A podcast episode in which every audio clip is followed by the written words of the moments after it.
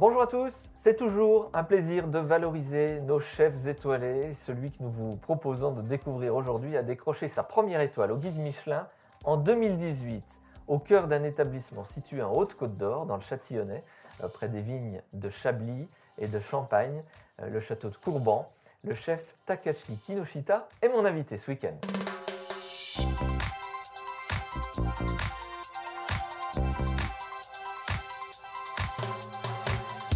Takashi Kinoshita, bonjour. Bonjour Vincent. Et félicitations pour cette étoile du guide Michelin et pour votre parcours. Je vous propose de reprendre rapidement votre parcours et cette passion pour la cuisine qui vous vient du Japon, 1999, meilleur élève euh, à l'école culinaire Oda Gakuen au Japon. Oui. Vous arrivez en France en 2002 Oui. et là vous faites déjà un parcours exceptionnel dès votre arrivée. Racontez-nous. Bon, ça, c'est vraiment le- mon métier qui a amené jusqu'à ce point-là.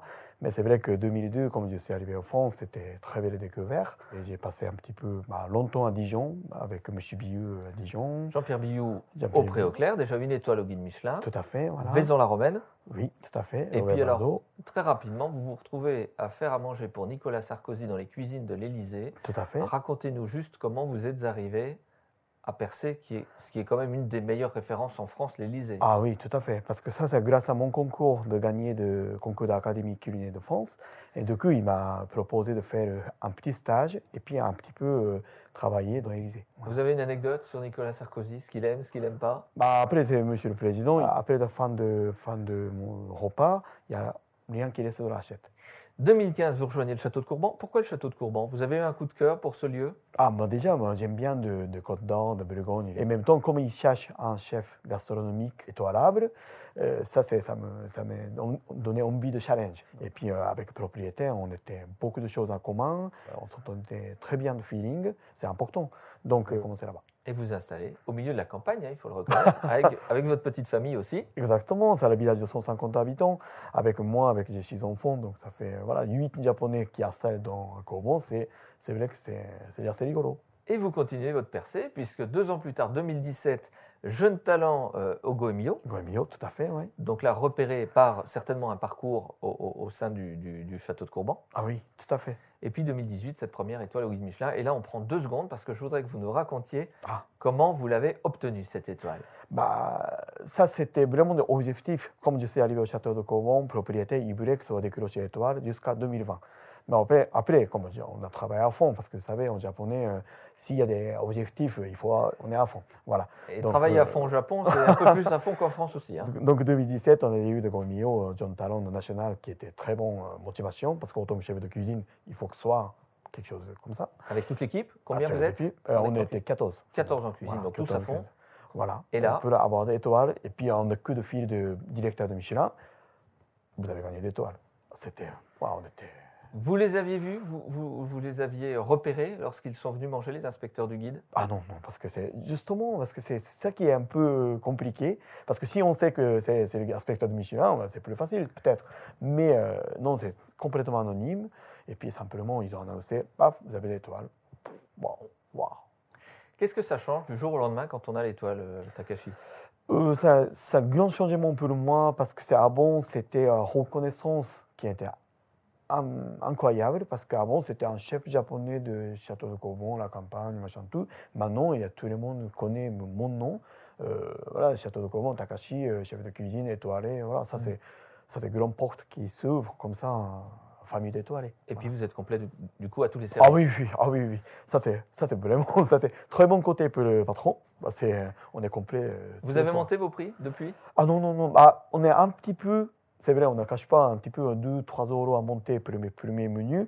Mais c'est n'est pas, pas ça qui a changé parce que plutôt, moi, j'ai plus facilement euh, proposé ma cuisine de, de mettre envie de moi euh, voilà, à client. Et client a accepté euh, pour venir goûter ma cuisine. Ça, c'est vraiment différent. Takashi Kinoshita, est-ce que vous pouvez nous faire envie C'est quoi votre spécialité? C'est quoi votre petite touche? Est-ce qu'il y a de l'inspiration japonaise dans ce que vous faites au quotidien? Oui, tout à fait, parce que moi j'ai- j'ai- j'aime bien de fruits de mer. Moi, je travaille aux fruits de mer, de langoustine et tout ça, avec euh, de produits bourguignons comme de moutarde et tout ça. On peut associer les deux? Ah voilà, bien sûr, bien sûr. L'inspiration japonaise et la Bourgogne, qui sont Ah, quand même oui. euh, deux entités un peu différentes. Voilà, justement parce que comme j'ai utilisé quelque chose de typiquement français comme des foie gras, des, comme des homards et de tout ça, j'ai utilisé de, de exprès un petit peu côté très japonisé, comme miso, pâte de soja, ou soit sésame, ou truffier, tout ça, c'est voilà. Ça, c'est, ça, c'est ma, ma- mon style de cuisine maintenant. Voilà.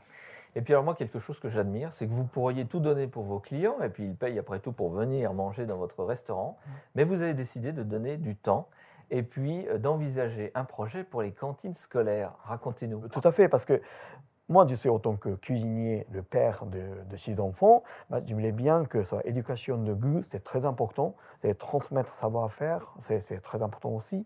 De coup, moi, j'aimerais bien de participer, parce que déjà fait quelques fois, mais participer de cantine scolaire, manger quelque chose de gastronomique, ou soit découverte de producteurs locaux. Et donc vous aidez des cantines euh, scolaires, des fait. écoles. Oui, bah, parce que c'est notre cantine scolaire, il y a 8 km, situé à 8 km à Corbon. Donc, mon idée, c'est au moins une fois par mois, bah, je prépare, j'amène un producteur qui est de, do- de local, et puis je cuisine sa cuisine, son, son produit, et puis on sert euh, nous-mêmes euh, pour découvrir des produits de goût de, de terroir. Quelle est la marche à franchir pour euh, acquérir cette deuxième étoile? Quel est l'effort pour un chef étoilé qui a donc une étoile au guide Michelin, c'est Voilà. votre cas Qu'est-ce qu'il va falloir travailler pour obtenir cette deuxième étoile? La régularité. Parce que moi, j'ai besoin d'objectifs toujours. Et puis, mon objectif maintenant, c'est la deuxième étoile à Como. Donc, maintenant, bah, régularité, toujours parfait. On essaye. Takashi Kinoshita, allez le découvrir au château de Courban. Euh, le château, le site est magnifique.